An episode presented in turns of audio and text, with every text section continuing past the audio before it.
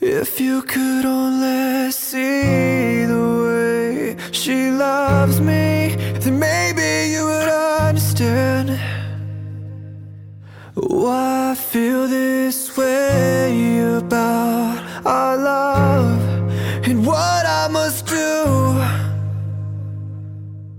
If you could only see how blue her eyes can be when she says. سلام من محمد هستم و این پادکست دمت هستش. این یه پادکست شخصی و خودخواهانه است که من برای خودم ایجاد کردم و به رسم روزای سخت و حرفای قشنگ اون رو ادامه میدم.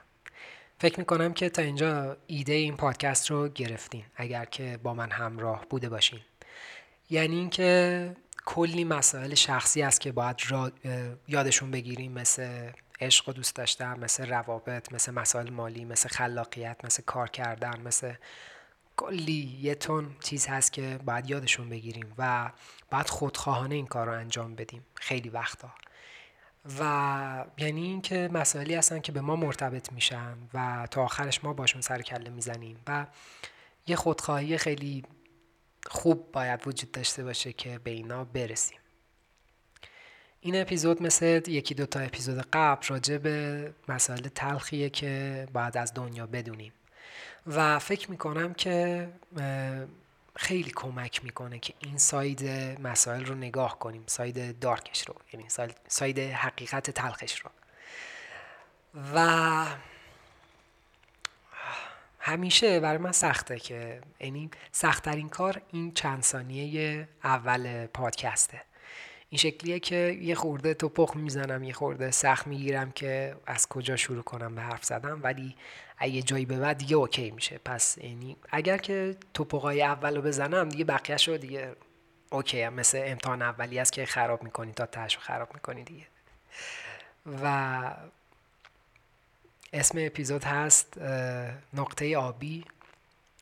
یه آزمایش خیلی باحاله. یه چیز یه آزمایش خیلی خفنه که واقعا یه خورده بیرحمانه است ولی جذابه برای من و می‌خوام براتون تعریفش کنم. پژوهشگرها یه آزمایش انجام دادن. یه تعداد شرکت کننده رو به نوبت وارد یه راهرو کردن. بعد فرستادن داخل یه اتاق کوچیک. تو این اتاق یه کنسول کامپیوتری بژ رنگ با مانیتور خالی و دو تا دکمه وجود داشته و دیگه هیچی. دستورالعمل ساده بوده. بشین به صفحه خیره شو اگه نقطه آبی رو دیدی دکمه ای که روش نوشته آبی فشار بده و اگر که نقطه بنفش رو دیدی دکمه ای که روش نوشته غیر آبی رو فشار بده. به همین سادگی. خب هر شرکت کننده باید هزار تا نقطه رو مشاهده می‌کرد. بله هزار تا.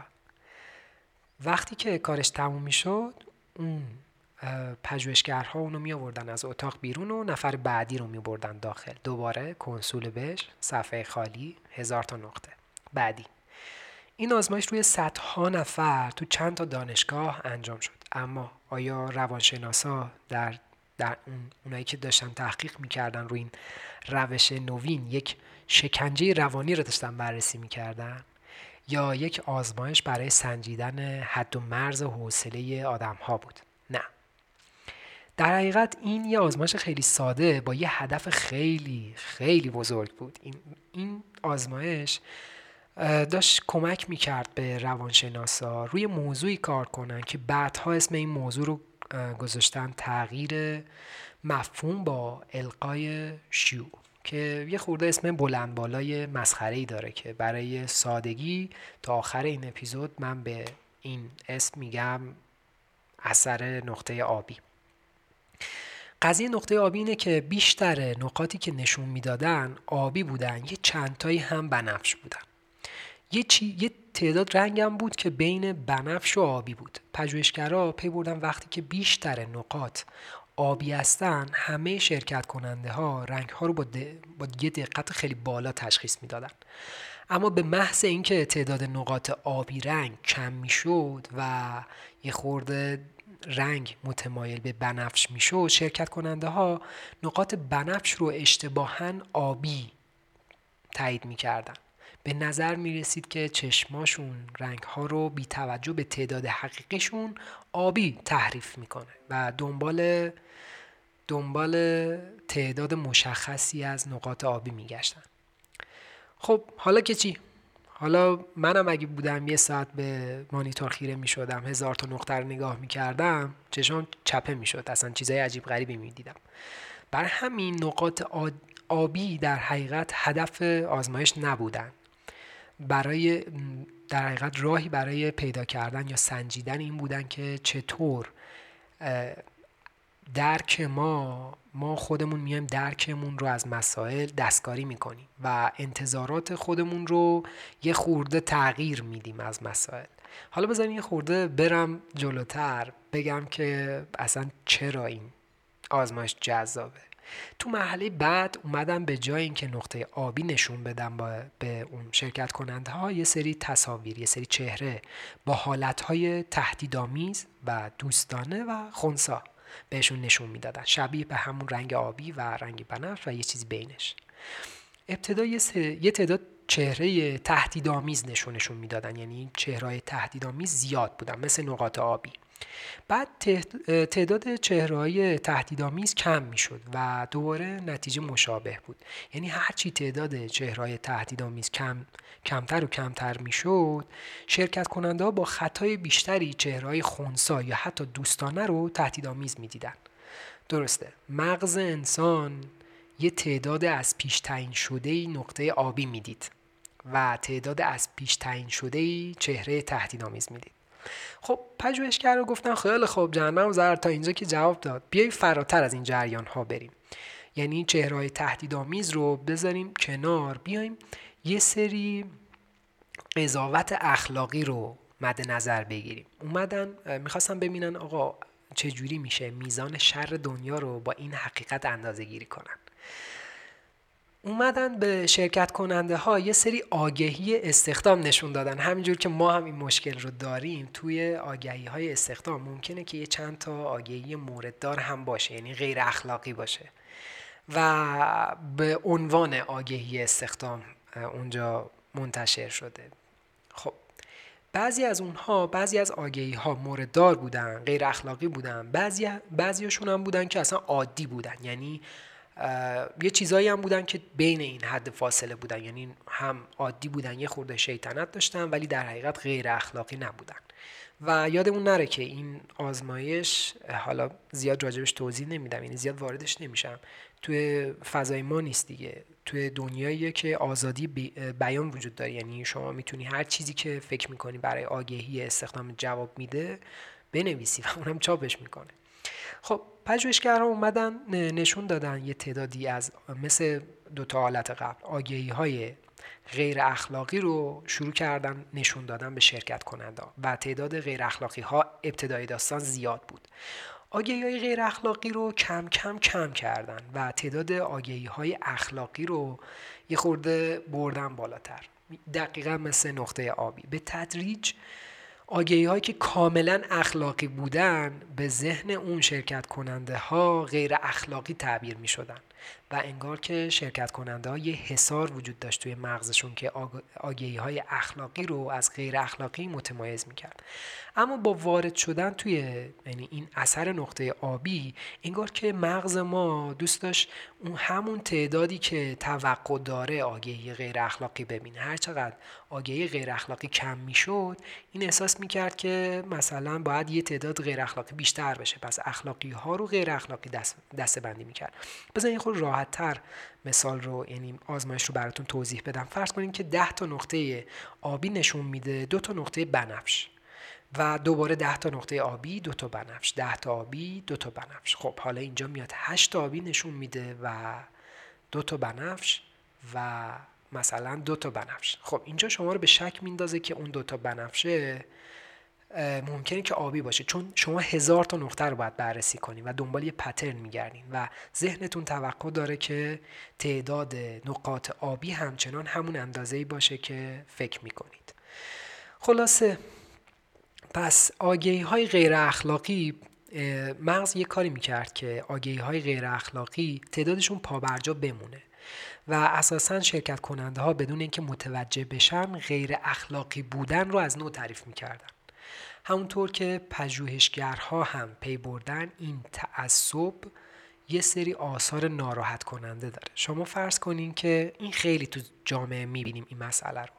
فرض کنین که شما توی شرایط قطعی تخلفات هستین. یه جایی که اگر که خلاف صورت بگیره یه فرد هست که نگاه می‌کنه که این چه تخلفی بوده. یا مثلا یه گروهی توی سازمانی یه سری رفتار غیر اخلاقی رو دارن بررسی می‌کنن که اگر آدم بدی نباشه یعنی آدم ها رو متهم کنن که آقا آیا این متهمه یا درست کاره.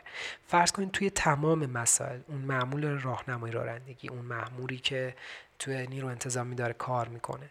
درگیر نقاط آبی بشه. یعنی اینکه چون تو شبانه روز داره دائما تخلف می‌بینه دائما مسائل مورد دار می‌بینه وقتی یک نقطه بنفش می‌بینه که مثلا ما باشیم ما رو نقطه آبی دسته بندی کنه. خب از نقطه آبی اثر نقطه آبی در حقیقت می‌خوام یه پاراگراف بخونم براتون. اثر نقطه آبی بیانگر اینه که به طور کلی هرچی بیشتر دنبال تهدیدها باشیم بیشتر اونها رو می‌بینیم. فرقم نمی‌کنه که محیط اطرافمون چقدر راحت و امن باشه اما این اثر رو توی دنیای امروزی ببینیم. یه خورده دنیای امروزی دنیای نانازی شده. یعنی اینکه مثلا وقتی که توی مثلا دنیای قبل از این دنیای مدرن ما راجع به کلمه خشونت ما حرف می‌زدیم راجع به این حرف می‌زدیم که آقا طرف و یکی گرفته زده به قصد مرگ یعنی اینو با خاک جمع کن جمعش کردن آوردن اونجا توی دادگاه. ولی الان اگر که راجع به خشونت حرف می‌زنیم اینو راجع به کشور خودمون نمیگم راجع به مثلا اروپا و آمریکا میگم. اگر که الان راجع به خشونت حرف می‌زنیم یعنی اینکه یه فردی توی یه جمعی بوده اون یکی خشونت رفتاری داشته باش نمی‌دونم سنگ رو یخش کرده جلوی مثلا هزار نفر یه چیزی گفته که این بهش برخورده نمی‌دونم شخصیتش خورد شده و این رو می‌تونه راحت بری دادگاه شکایت کنی. یعنی الان کلمه تروما یا همون آسیب حالا لغوی بخوام بهتون بگم نوع آسیبی که از بیرون به بدن ما وارد میشه قبلا قشنگ فیزیکی بود. یعنی اینکه یه جوری بود که دیگه عملکرد طبیعی بدن ما مشکل دار می‌شد طرف رو زده بودن. الان به الفاظ توهینآمیز میگن تروما. یعنی طرف رو یعنی طرف توی محیطی قرار گرفته که براش محیط امن نبوده. قبلا اگر که ما می‌گفتیم مثلا نسل کشی یعنی که آقا یه کشتار دست جمعی اتفاق افتاده یعنی یه گروه یه خاص رو که یه مذهب خاص مثلا داره یه نژاد خاص دارن رو از بیخ و بن کشتن. الان مثلا می‌بینیم که این نوعش عوض شده یعنی اینکه مثلا یه رستوران محلیه که توی منوی غذاییش اومده یه تعداد از غذاهاش رو به زبان اسپانیایی نوشته و خیلی سیاسی این رو برداشت می‌کنن یا مثلا نوعی نسل کشی این رو می‌بینن که مثلا می‌خواد سفید پوست ها رو مثلا این کاری کنه که اینا مثلا نباید اینجا باشن و داره غیر مستقیم این نوع چیز می‌کنه به دادگاه میکشونه داستان رو. امروز یکی از دوستان برام یه توییتی نوشت که خیلی یعنی توییتی فرستاد که خیلی به این اپیزودم ربط داره. راجع به این داشت حرف می‌زد که خب محیط ما یک محیط میگم نازک نارنجی شده. یعنی فضایی که هر چقدر فضای ما امتر باشه ما تو خونه تو وضعیت خیلی وضعیتی داریم زندگی می‌کنیم که هیچ مشکلی نمی‌بینیم خیلی چیزها تو دنیای سخت بیرون برامون یه دردسر میشه. حالا بذارین یه خورده برم جلوتر و بعد برگردم سراغ این توییتی که برام فرستادن و بعد یه خورده راجبش حرف بزنم. تو قرن 19 هم امیل دوریکهایم اومد بنیانگذار علم جامعه شناسیه و یکی از اولین آدم های پیشتاز علوم اجتماعی. یک کتاب داشت که داخل اون یک آزمایش فکری اجرا کرده بود که یه ایده بود در عمل. می‌گفت که اگر که هیچ جرمی وجود نداشته باشه و یک جامعه داشته باشیم که خالی از خشونت باشه و همه محترم و برابر باشن چه شکلی میشه؟ اگر هیچ کس دروغ نگه اگر هیچکی به اون یکی آزاری نرسونه اگه فسادی وجود نداشته باشه چی میشه؟ اگه نزاعی پیش نیاد دعوایی نداشته باشیم چی کار می‌کنیم؟ اگر که هیچ تنشی بین آدم ها وجود نداشته باشه یعنی ما بین یک داخل یک مزرعه شاد داریم دائم میرقصیم و کیف می‌کنیم و کنار هم زندگی می‌کنیم. یک بهشت با صدای نغمه ها دنیامون چه شکلی میشه؟ دورکهایم گفت که نه در واقع برعکس این اتفاق رخ میده. یعنی اصلا نمیشه این اتفاق. چرا؟ چون که هرچی یک جامعه مرفهتر و اخلاق مدارتر باشه خطاهای کوچیکش بیشتر تو ذهن طرف بزرگ جلوه می‌کنن. یعنی اینکه اگر که هیچ کس مرتکب یک قتل نشه لزوما احساس خوبی ما مثلا راجع به این موضوع نداریم دیگه. یعنی اینکه این شکلی شده که چیزهای خفیف ما رو ناراحت می‌کنن اگر که همه چی گل و بلبل باشه. و مدت زیادی بود که علم روانشناسی رشد می اومد مطالب مشابه رو می‌گفت. می اومد حفاظت از مردم در برابر مثلا مشکلات و سختی ها و نمی‌دونم اینا رو می‌گفت. و اصولا راجع به حالا خوشبختتر شدن و ایمنتر شدن و اینا صحبت نمی کرد و بیشتر راجع به مسائل ناامنی حرف می‌زد. حالا می‌خوام یه چیزی ناامنی روانی منظورم حرف می‌زد. خب حالا شما فرض کنین که یک جوونین که تو طول اون دوران رشدتون اصلا هیچ چالشی ندیدین هیچ بیعدالتی ندیدین. همیشه در امان بودین دیگه. پس کوچیکترین معضل زندگی توی بزرگسالی براتون غیر قابل تحمل میشه. و در نهایت اینه که توی جمع می‌زنین زیر گریه و اصلا یه چیز خیلی ساده باعث میشه که شما یه فروپاشی عجیب غریب داشته باشید من این رو دیدم و خیلی جالب بود که برام که آدم ها خودشون رو یعنی تایید می‌کردن این مسئله رو. یه جا دوره هم نشسته بودیم و داشتیم غذا درست می‌کردیم و یکی اومد گفت که آقا یعنی خیلی به قول خودمون خیلی پاستوریزه بود. و اومد گفت که بچه ها ببخشید من می‌دونم که یه خورده لوسم و من تا حالا بدنم مثلا هیچ میکروبی ندیده. خلاصه می‌خوام بهتون بگم که اگر که مثلا اینا رو این شکلی نشوریم و این شکلی نشه من مثلا مریض میشم من واقعا این شکلی هم. بعد من داشتم به این مسئله فکر می‌کردم که خب من کاری ندارم که این شما چجوری بزرگ شدی. داشتم به این فکر می‌کردم که چقدر سخته که قبول کنی این مسئله رو. خلاصه. تا اینجا داستان داشته باشیم. برگردیم به اون توییتی که گفتم. این توییت راجع به این بود که راجع به این بود که مثلا تو دنیای مدرن امروزیمون البته یکی ارجاع هم داده بود به پادکست اگه اشتباه نکنم BPlus که یکی از اپیزودهای BPlus راجع به این موضوع هم صحبت کرده بود. راجع به این بود که خب خیلی از محیط هایی که ما داریم داخلش کار می‌کنیم برای زنها مناسب نیستن. یعنی مثلا اون شرکت دمای اتاق رو تنظیم کرده برای بدن مردها چون همه مرد هستن. یه تعداد خانم هم هستن که واقعا سردشون میشه. یعنی چون از نوع بیولوژیکی از حالا چیزهای دیگه ای محیط اصلا عذاب آوره براشون.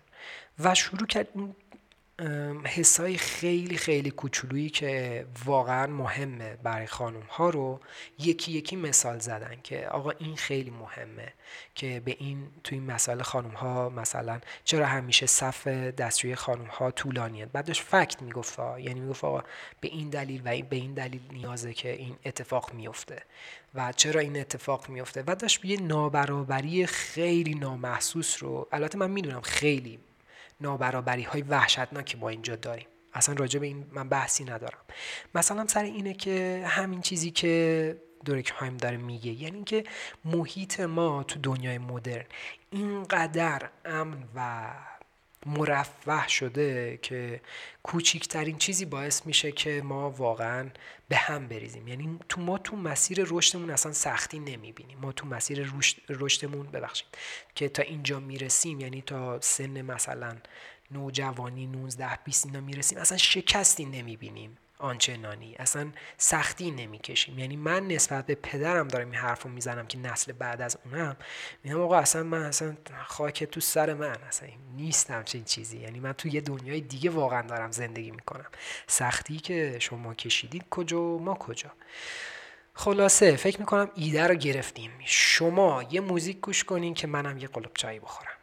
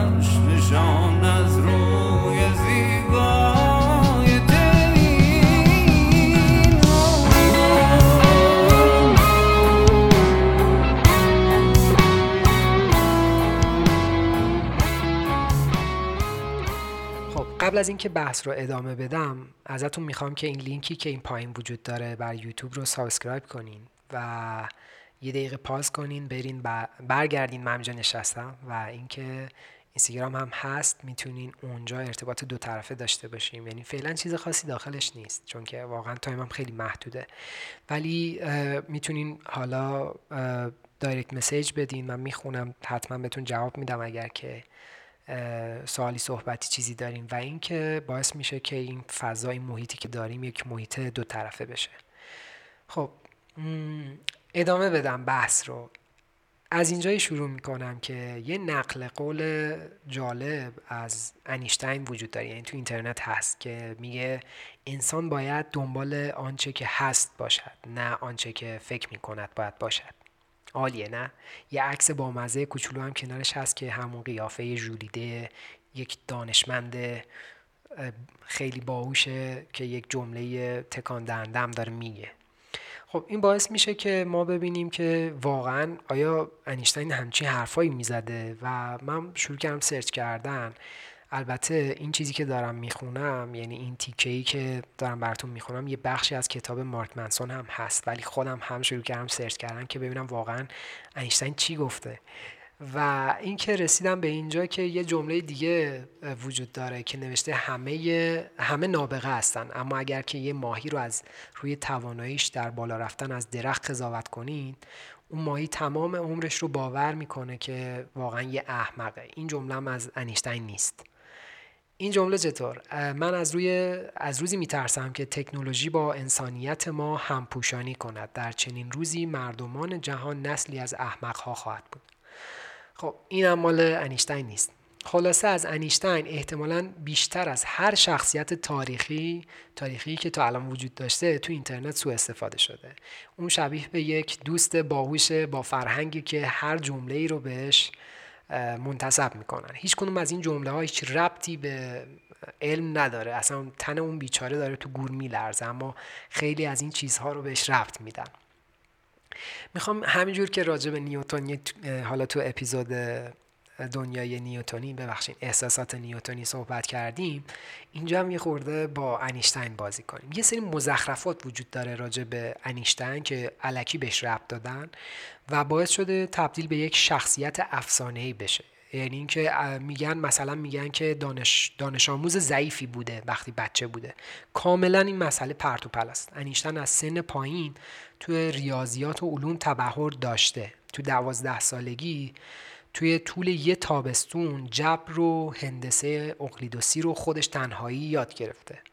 توی سیزده سالگی کتاب نقد عقل محض یا Critique of the Pure Reason رو که مال ایمانوئل کانت بوده رو تنهایی خونده. این کتابه از اون کتاب که توی دوره تحصیلات تکمیلی و حالا ارشد برای آدم های امروزی دشواره و این رو توی 13 سالگی ازش سر در آورده و دکترای فیزیک تجربیش رو تو سنی گرفته که خیلی از آدم ها اصلا تو اون سن نمی‌تونن شغل مناسبشون رو پیدا کنن. یعنی اینکه اون از بچگی اصلا شیفته درس و مدرسه و علم و اینا بوده.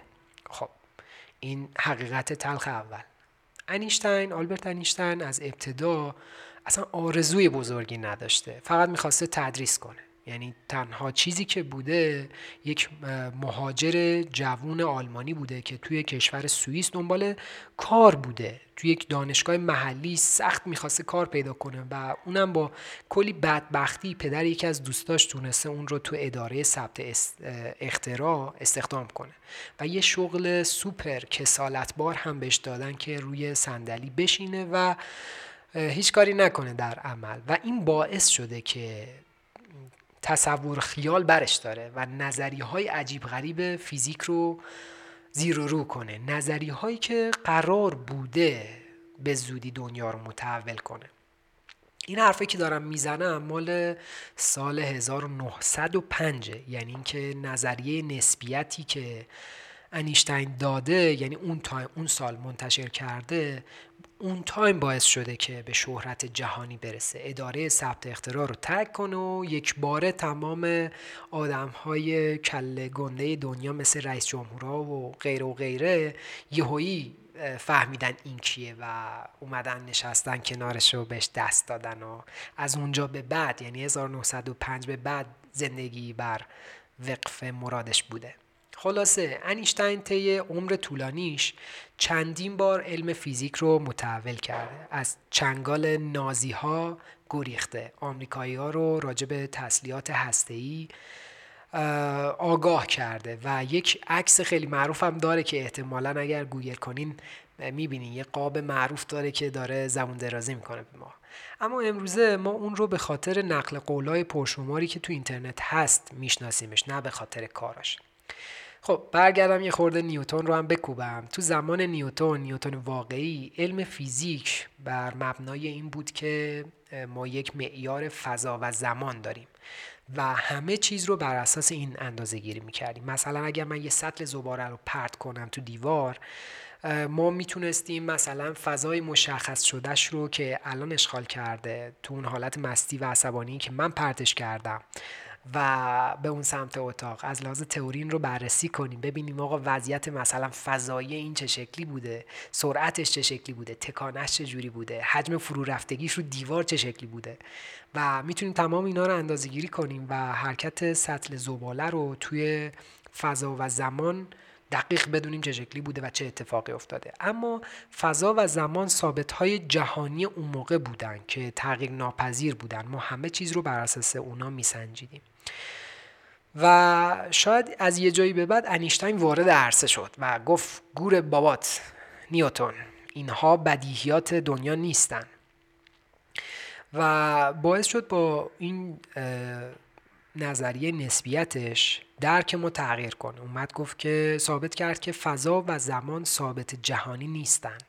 در واقع اومد مشخص کرد که درک ما از فضا و زمان وابسته به شرایطمون تغییر می‌کنه.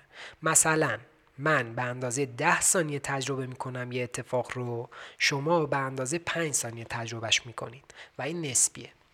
و ممکنه که مثلا من تجربه من به اندازه یک مایل به نظر برسه تجربه شما به اندازه یه فوت باشه.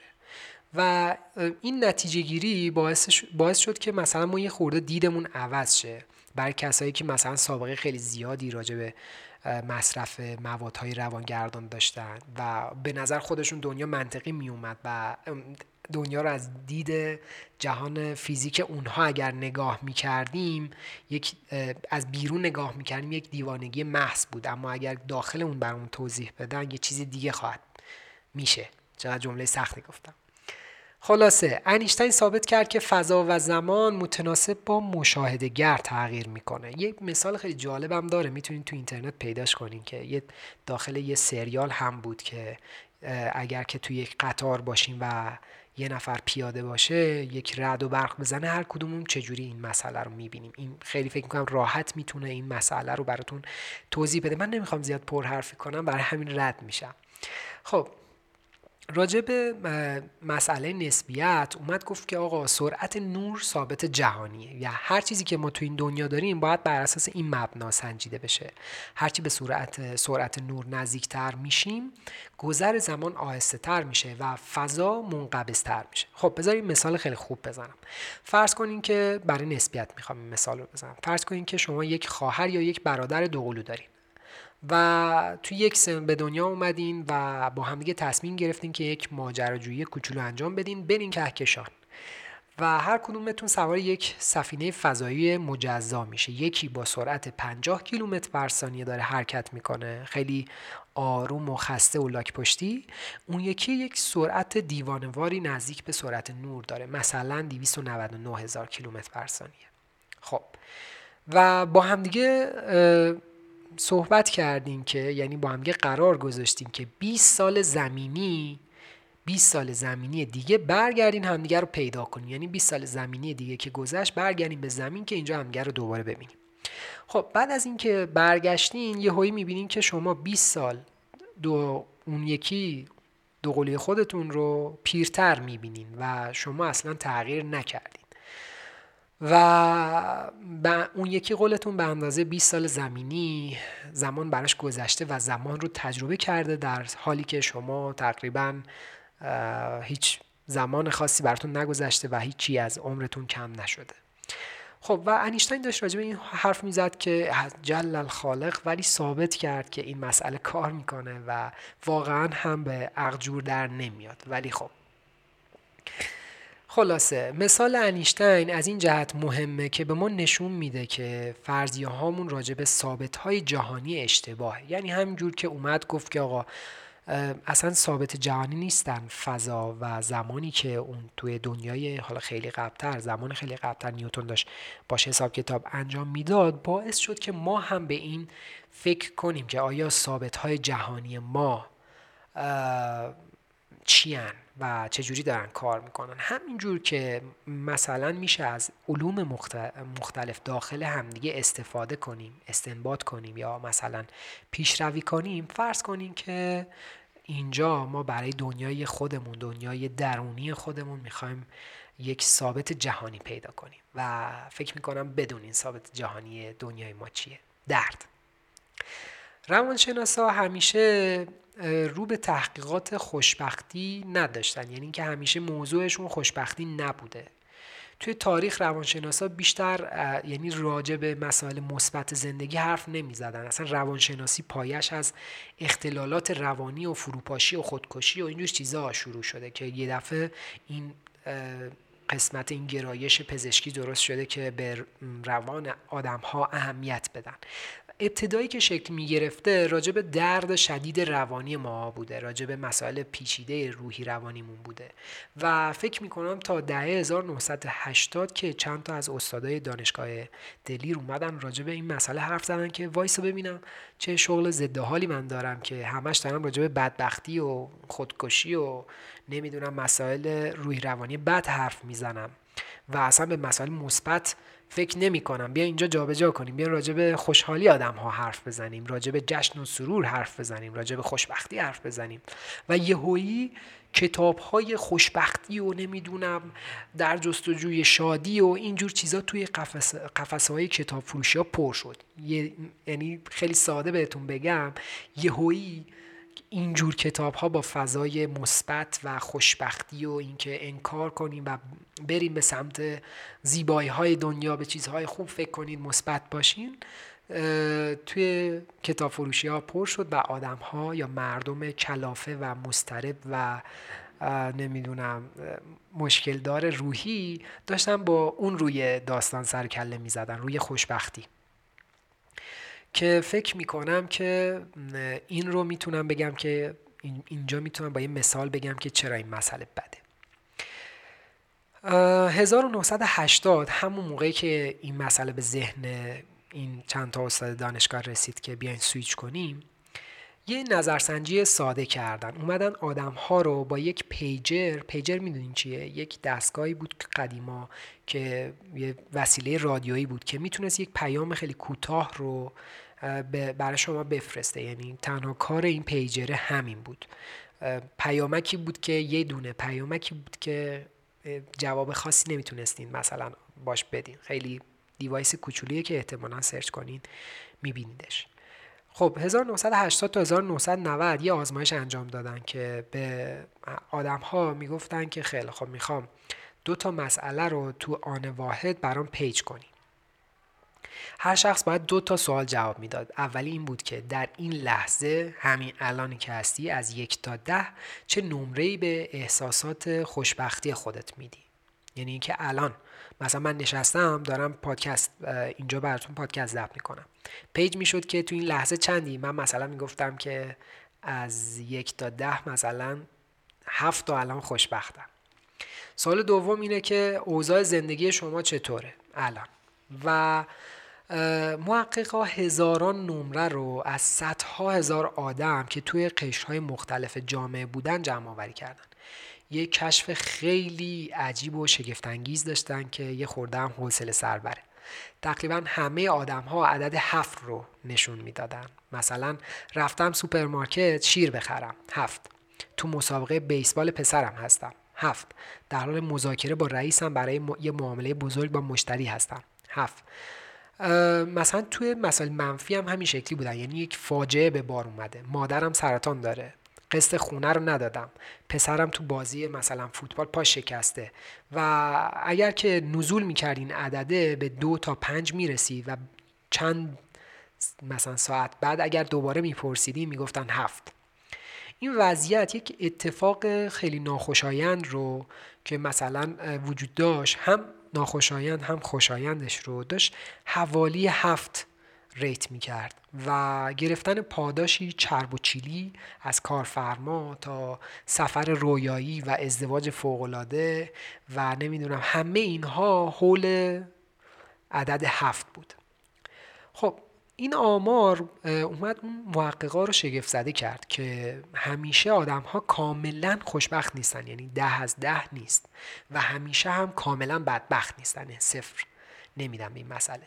و اومدن اسم این وضعیت رو گذاشتن خوشبختی خفیف.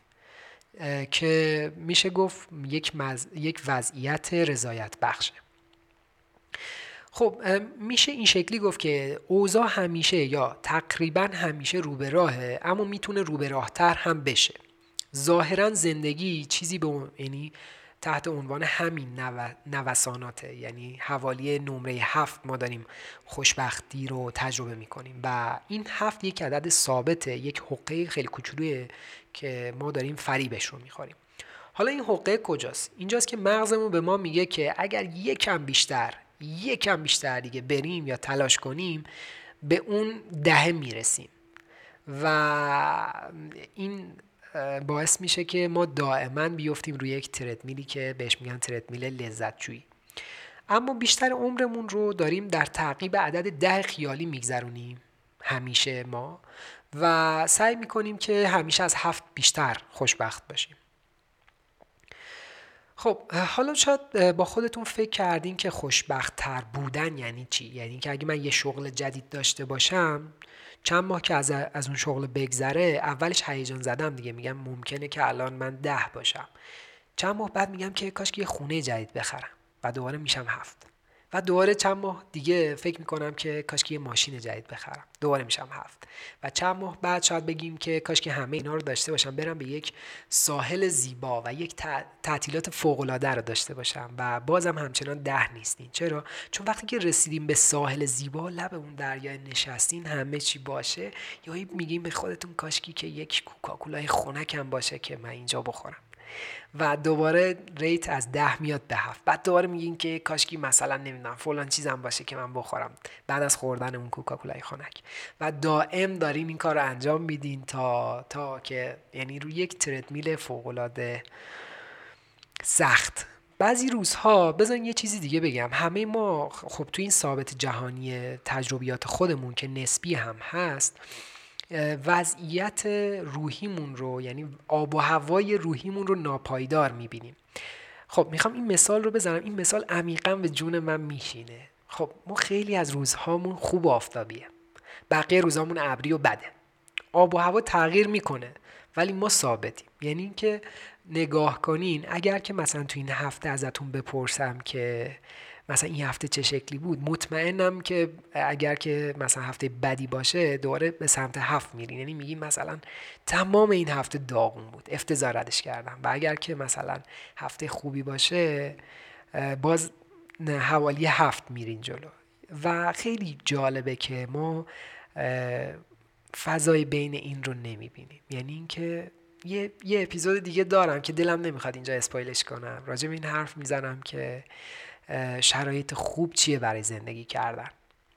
یعنی اینکه کی من قشنگ قرار کیف کنم و زندگی کنم. و اونجا خیلی بیشتر راجع به این مسئله حرف می‌زنم. برم جلوتر. اما این حقیقت نداره این مسئله. یعنی اینکه برعکس این مسئله حقیقت داره. درد یه ثابت جهانیه. برای درک ما و انتظار ما از خود این زندگی پیچیده.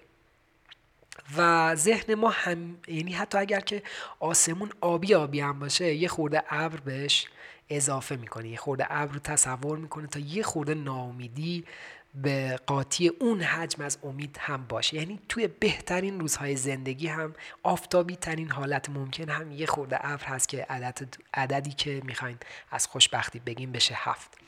خب به این میگن یک مسئله یک تداوم درد توی مغز ما یک ترتمیل لذت جویی که تقریبا عدد ده وجود داره. ما میدویم میدویم میدویم می‌رسیم. نزدیک هفت و دور برمیگردیم به ببخشیم نزدیک ده دور برمیگردیم به هفت.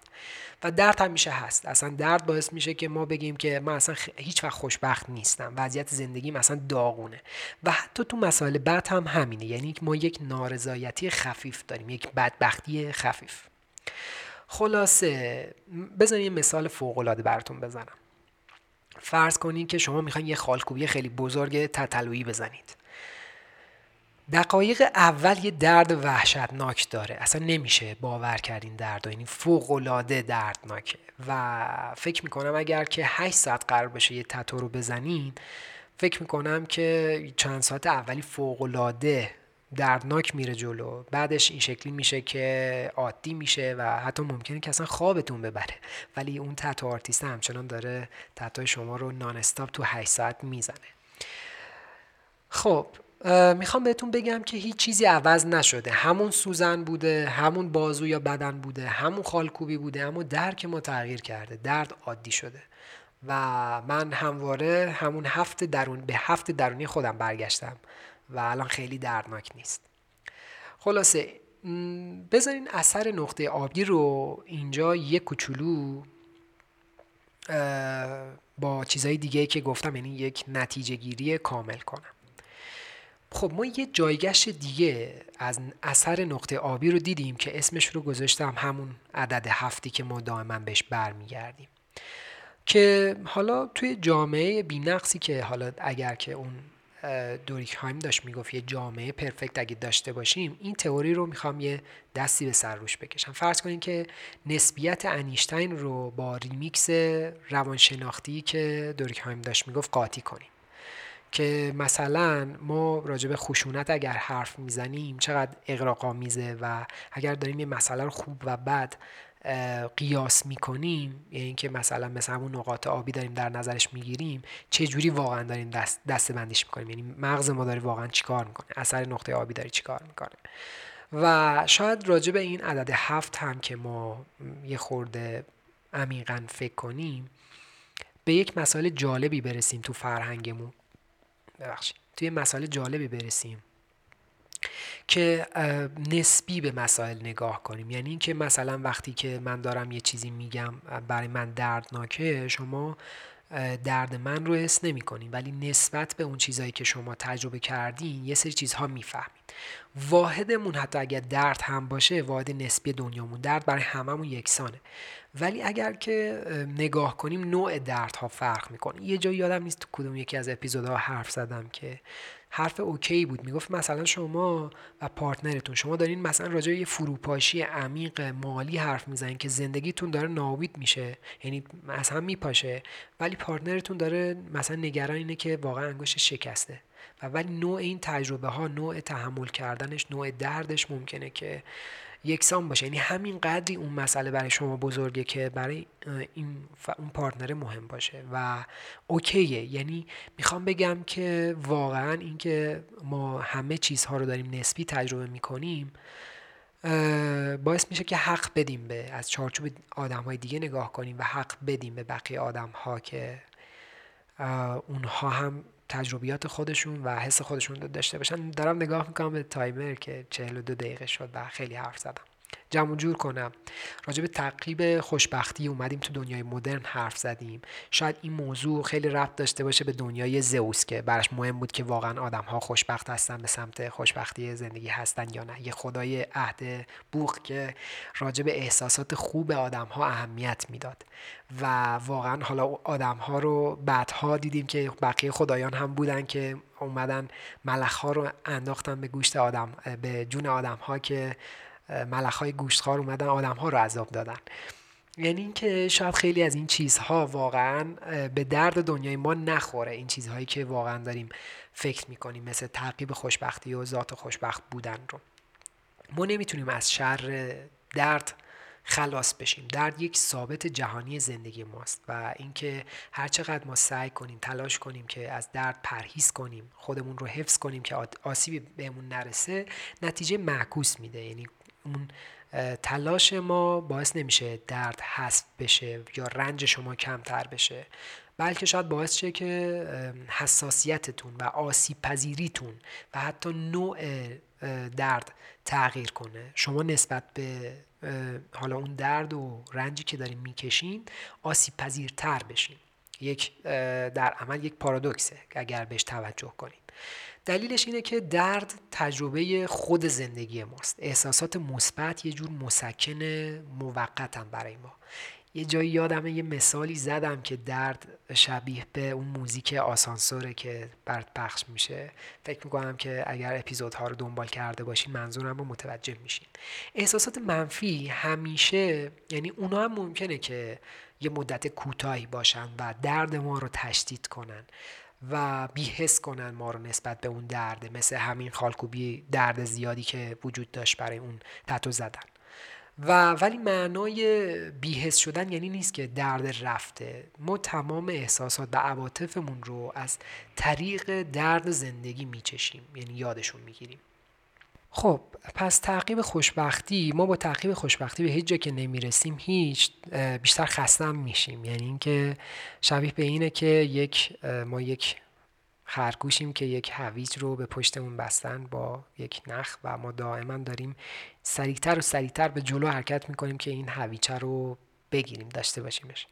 و واقعا یک تناقضه که من فکر می‌کنم که هر چقدر بیشتر تعقیب می‌کنیم اون هویچه رو بیشتر احساس خستگی می‌کنیم و احساس نرسیدن می‌کنیم. خب خیلی راجع به این صحبت کردیم ولی بذاریم برای جمع کردن جمع کردن این بحث خوشبختی به اینجا برم که خوشبختی یک ارزش سمیه شاید برای ما که یک مدت طولانیه که تو فرهنگ ما بوده. و واقعا یک کار احمقانه است. یک کاریه که حالا ما فکر می‌کنیم با خوب زیستن و خوب زندگی کردن و دنبال چیزهایی بگردیم که ما رو خوشحال می‌کنن و اینها باعث میشه که از رنج هامون فرار کنیم یا رنج هامون رو نبینیم. و به جای اینکه ما به سمت تحمل رنج ها بریم به سمت دل مشکلات بریم و سختی ها رو بغل بگیریم داریم برعکس مسیر رو میریم. خلاصه می‌خوام بگم که باید یاد بگیریم که عذاب بکشیم و بهتره که یاد بگیریم که عذاب درستی رو بکشیم. خب فکر می‌کنم که طولانی شد و خسته شدین. امیدوارم که یه سرنخی بهتون داده باشم راجع به این چیزایی که گفتم و ممنونم از اینکه تا اینجای اپیزود رو گوش کردین. خوشحال میشم که تو اینستاگرام رو follow کنین. اگر که صحبتی voice ی چیزی می‌خواین برام بفرستین رو direct message بدین. وقت کنم به همه جواب میدم یعنی هر چقدر که بتونم. و اینکه دارم سعی می‌کنم تو اون time ایی که دارم توی بقیه جاها هم یه فعالیت کوچولی کنم. خیلی برام مهمه که یوتیوب رو subscribe کنین لینکش پایین هست که من از چند تا اپیزود دیگه سعی می‌کنم که یه سری چیزهای تصویری هم به این پادکست اضافه کنم که دست من رو باز می‌کنه برای این media یی که الان شاید فقط صوتی تو گوشتون هستم. ممنونم از اینکه تا اینجای کار با من بودیم دوتایی سوار ابر شدیم یه روزی و ولی حالا تو دوست نداری به